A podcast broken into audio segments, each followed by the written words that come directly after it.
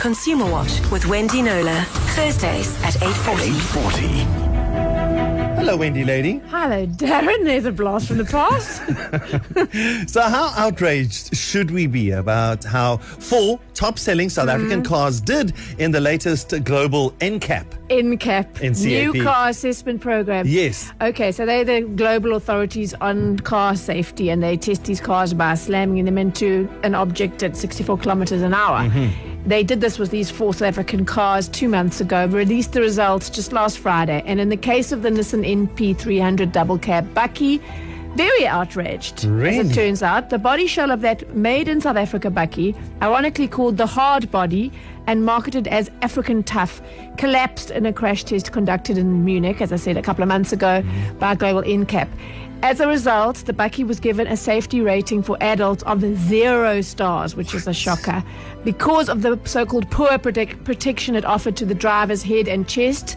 Injuries were so bad that they could potentially have been fatal. And 2 stars for the young children strapped into car seats in the back. Ironically, the crumpling adult area protected the children a bit in the back. So David Ward, Secretary General of Global NCAP, said, the occupant compartment completely failed to absorb the energy of the crash, resulting in a high risk of fatality or injury. The NP300 hard body is ridiculously misnamed, as its body shell has collapsed. Doesn't get worse than that, I'm afraid. 0 protection for the driver and front passenger. How is this even legal? Okay, so Nissan responded by saying, the safety of our customers is Nissan's top priority. All our cars meet or exceed regulations in all countries in which they are sold. And that is the key to this story, Darren, because South Africa has very little in the way of regulation of car safety features. And that, coupled with relatively little awareness among South Africans about safety features, what we should have, what we shouldn't, what other countries' citizens have for safety in their cars, this leads to manufacturers stripping out some of the life-saving safety features of the cars they sell in Europe, in the US, in Australia, in Japan. They strip it out and they put what looks like the same car on sale in South Africa without some of that life-saving stuff. So the NP300 bucky could never go on sale in Europe and several other countries. Just like the hatchbacks, the Hyundai i20, the Toyota Yaris, and the Kia Picanto, which were also crash tested in Munich along with that bucky, they don't have electronic stability control, ESC for short, which is an anti-skid safety feature, which is thought to have saved as many lives as the seatbelt, right? But how many South Africans, especially buying entry-level cars, know what that even is? Yeah. I think also it comes in a lot handier in the colder countries because you need anti-skid for the icy roads. Yeah, but not just that. It saves lives on dry roads as well. Yeah. So, in fact, only 2 cars, as far as I can tell, selling for less than 200,000 Rand in South Africa have ESC, and that's the Renault Sandero and the VW Up. And yet it's been mandatory, compulsory, since November 2014 for all new cars sold in the European Union, for example, to have ESC. I think longer in the US. You mentioned those hatchbacks. How did those 3 hatchbacks do in that crash test? Any better? Yes.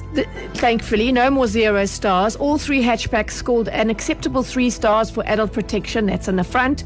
And both the Picanto and the i20 scored 2 stars for child protection in the back, slightly less. The car seat in the Picanto for the 3-year-old actually became unlatched, which was a bit of a problem. The Yaris was the best of the 4. It was the only hatchback with 3-point seatbelts in all 5 seats, including that middle one at the back. Oh, wow. So it scored, and Global NCAP can't believe that any car is being sold without a 3-point seatbelt in every seat. But anyway, it scored that Yaris 3 stars for both adult and child protection. But here's the thing, of all those 4 vehicles tested, only the Picanto was found to have a stable body shell. The others were what NCAP called unstable, meaning that with any more pressure, and that would be a crash at a speed higher than that test, 64 kilometers an hour, which is actually quite slow, those cars would then horribly deform. So, yeah, not all good there around the body shell issue.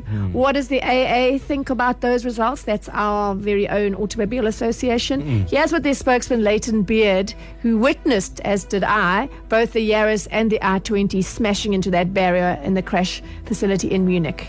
Yeah, it is absolutely of concern to the AA. I think, when people go buy a vehicle and they're told that it has a certain safety rating, they are going to believe that it has that rating. What we know is that different cars are sold in different markets, and that a car with a certain safety rating in one market will not have that same rating in another market. There will be different safety features, or some safety features may be left out of it. It's incumbent upon the person who is actually buying that vehicle to do their own research and to find out, if they can, if that vehicle has been tested in South Africa, and if so, what the rating is. If not, they need to do some further research on what safety is available on that vehicle if they want to buy it locally. So a car that got a 4 or 5 star safety rating in Europe or Australia may very well be a very different car under the skin here in South Africa. Maybe. Some will be the same, an exact import, and others, especially at the lower end of the market, will be different. And that's what these tests have proved. So as I said, I was actually in that crash test facility on the days that the i20 and the Yaris were crashed into the barrier, thanks to Global NCAP and the AA. And I must say, you prepared for it, you know it's going to happen, but it's just the sight and the sound of that smash at even such a low speed is something I will never forget. It's absolutely shocking. And it was immediately obvious to the NCAP team, the engineers, even before the dummies and the wreckage were examined, that the body shells of the SA hatchbacks were less robust than that of the European counterparts, because they've seen those European counterparts being crash tested over and over and over and over. The spec lists of the seemingly physically identical local versus European cars show a radical difference in the safety spec. What kind of differences? I'll give you a very eye-opening example in just a little bit. In a bit, like not now. A bit, not right now. More just with Wendy Knowler when we come back. Consumer Watch with Wendy Knowler, Thursdays at 8:40. So Wendy Knowler, didn't you hear that? Wendy Knowler. Are you saying that, say, a Hyundai i20 or a Yaris sold in South Africa has fewer safety features than the seemingly identical car sold in European countries? Yeah, that's what Global NCAP is saying, and we're also paying more if you do the sums while getting less. So time for us to get a little outrage, and it's not just those manufacturers, it's happening across the board because, as I said, we have very little regulation around car safety and we have very low awareness, so why should they bother? It's not people aren't asking for it. Sure. So a version of the Hyundai i20, for example, is sold in Europe with ESC, that's electronic stability control, the anti-skid safety feature. That is standard on all models. It has to be. It's legal, along with 6 airbags as opposed to the 2 in the South African model, and autonomous emergency braking. In other words, if you fall asleep at the wheel, well, if you're not braking soon enough or hard enough, it will brake for you to prevent an accident. And it sells for around €11,000 compared with the equivalent in South Africa of around €14,000. And that version, our version, has 2 airbags and anti-lock brakes. That's it. ABS. That's it. ABS, yeah. So no vehicle should be sold anywhere in 2018, according to Global NCAP, without ESC, electronic stability control, and both front and side airbags as the bare minimum. And we're very, very far from that. So the organization's technical director, Alejandro Furas, says that the manufacturers are taking advantage of those consumers in emergency markets, that's us. Or emerging markets. What did I say? Emergency markets. Oh, well, although you're quite right. It's probably... Yeah, very Freudian. Very Freudian. Emerging markets, that would be us. They're taking advantage of our lack of knowledge, generally, about vehicle safety features. So key features such as ESC should not be optional extras or only available on the most expensive version of a particular model, which is what happens here. Standard. Very common. It should be bog standard, base model, they should be there. And then, on even the cheapest model. And then make your infotainment type features, your Bluetooth and your daytime running lights and all your special rims and all those sort of things, make those the optional extras, or make those only available on the most expensive models. The solution to the manufacturers putting cars with poor safety spec for sale in South Africa lies in consumer awareness and activism, Furas said, and that's what's been the case in all other markets. It's been driven by consumers looking at these crash tests and thinking, no way, put better safety in.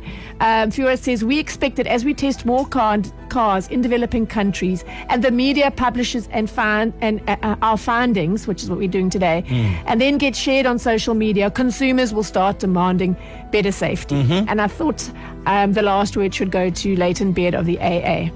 The most important thing that we'd like to see happen is that consumers begin to pay more attention to the safety of vehicles, not only to the way the vehicle looks, and not only to what the interior offers them, but to what that safety of that vehicle is and how it's going to protect them and their families in the event of a crash. We can't just only rely on government to do all of this for us as consumers. It's our responsibility to take our own safety in our own hands. And one very important way we do that is by looking at the safety ratings of vehicles and looking at the safety that it offers before we actually purchase them. Sobering well put. Stuff. Yeah, very well put. That's it right there. We must be mindful, ask the questions, look beyond. Just when I hear these stories about us being taken for a ride. Well, and we have the... in unsafe vehicles. We have the power to change that. We do. So... and you have empowered us. Because government's not really going to do it for us. Yes, and we appreciate the media, unlike, other emerging markets like the US. Emerged markets. Emerged markets, where they call it fake news. Thank you, journalists and media. This is not fake news This is today. 100% real. Thank you, Wendy. And if you want to get a hold of Wendy, if you have any complaints or issues, or you want to engage with her in any way, Facebook is the place to go to, and there is an email option on the Facebook, so it's Wendy Knowler, Consumer. The K is silent. Okay.